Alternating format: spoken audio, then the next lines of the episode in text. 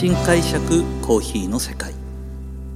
私丸るコーヒーの代表後藤英二郎がコーヒー文化が香る北海道札幌市からコーヒーについて独自の視点で語っていく番組です。さあ今回はですねあのー、ちょうど11月ぐらいに、えー、実際に行われたカップ・オブ・エクセレンスという大会がまたあるんですけども今回は南米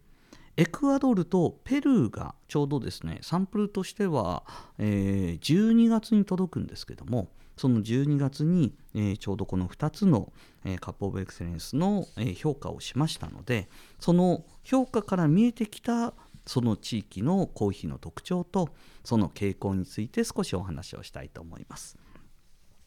まずはじめにですね、12月初めの方に僕が鑑定させていただいたのはエクアドルの、えー、カップオブエクセレンスです。実は今回初開催という形で、えーと、エクアドル国内で行われたのは初だったんですけどもまあですねやっぱりあの初開催というところもあって、えーとオークションの価格も跳ね上がりました。1位はですね大体ポンドで100ドル近くまで上がりましてまああのこれ日本で生ワインの原材料として考えるとですね1キロ4万は超えてくるのかなというぐらいのはい金額になります。なので 100g 多分買うとするとですね 100g で1万2000円だとか1万5000円ぐらいの価格がつくのかな？みたいな予想ですけどね。僕1位落としてないので 何とも言えませんけども。はい。などそういうような非常に高価な豆の落札になりました。で実際に味的にまずそうですね。味どうだったのかっていうのと傾向なんですけどもえー、今回のエクアドルはですねあの非常に珍しいコーヒーが上位に入っていました。あの品種の話の中にもありました。代表的なティピカやブルボンではなく、えー、今回ですね1位に入ったコーヒー、えー、はティピカメホラードというコーヒーでした。でティピカメホラードってなんだってでもなんか最近ちょっと耳にするなというような方いると思うんですけど実は僕もですねよくわからないですよ。っていうのは何かというとえー、実際にカッピングしてみたらそうなんですけど非常に華やかでティーフレーバーがあってあのー、ちょっと一瞬僕もですねあかあの鑑定してるとあエチオピア系かなともしくは芸者系のコーヒーの感じもあるなというようなことはカッピングで感じたことはあるんです。でもそこまでクリアではなくて逆にちょっとボディがあったりだとかしてちょっと違いがあるんですね。なんか現地でも少しごっちゃになってしまったらしくてあの一時期は芸者じゃないかって言われてたんですけども明らかに芸者ではない。でも何かわからない。で実はテピカメホラードって何かメホラードってティピカのいいやつっていうだけなんですよ。はい。なんですがあのー、原車より良くないということではあるんですがこれカップオブエクセレンスで90点取ってるんですね点数すごい高いんですよなのでこのコーヒーが持つ何何かしらのポテンシャルは多分あるんだろうなというふうには感じます。まあ、1位も取りましたし3位も4位も取って23農園のうち9農園がこのティピカメホーラードを使ってきてるんですよ。なのであのたまたま1位じゃなくてこの品種がこのエクアドルとの適性としては非常にいいんじゃないかなとそれともう一個ですね出てきたのがシドラという品種です。えー、これがですね2位5位6位そしてその他にもですね4農園が入りまして全部で23農園中7農園がこのシドラという品種を使っています。でこれ何かというと,、えーと、僕も全然あの分からなかったんですけどやっぱりこれも今後あの配合種エクアドルであの誕生した、えーと、配合種で、あの前回お話したティピカ種とそしてブルボン種の配合もう伝統的な品種の配合なんですよ。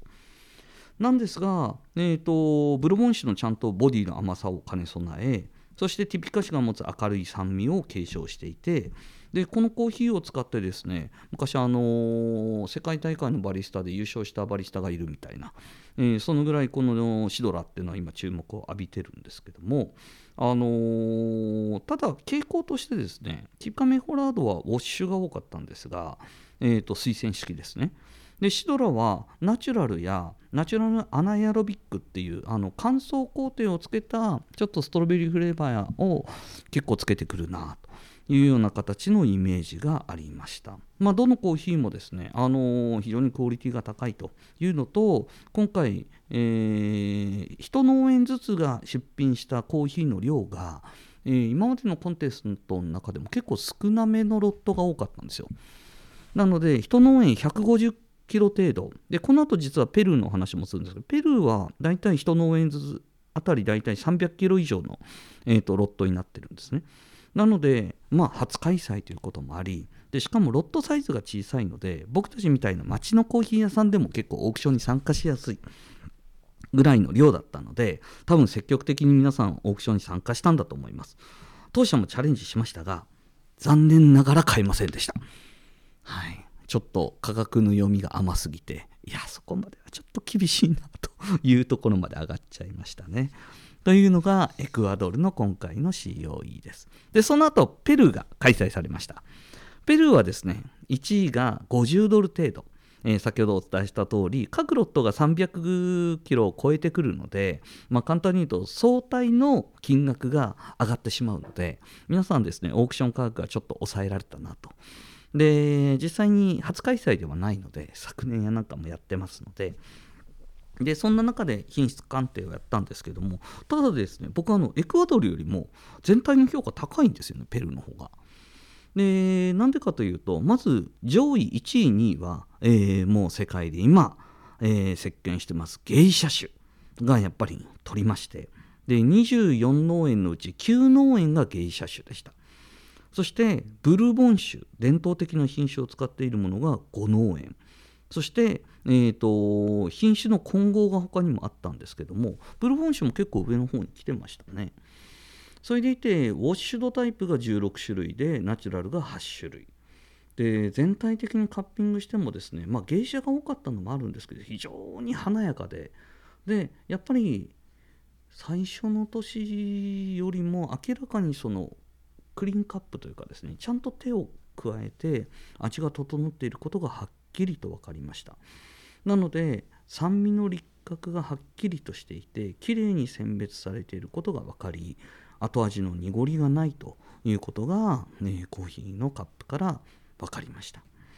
でこれもですねあの本当に30サンプルを、えーと会社の方で黙々とサンプルロースト焼いてで美味しい状態に仕上げるようになってからもうこの30サンプルを一晩置いてからまたうちのスタッフとですねあのコーヒーを鑑定して味を見て点数をつけてこれ欲しいなっていう形でオークションに今回も参加しました、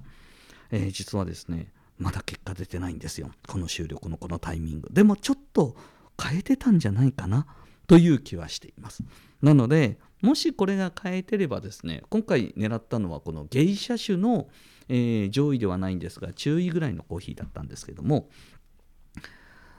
4月か5月かな多分店頭で、えーと、このペルーオークションの、えー、ペルー国内でベスト30以内に入ったコーヒーを多分当店でもご紹介できるんだと思います。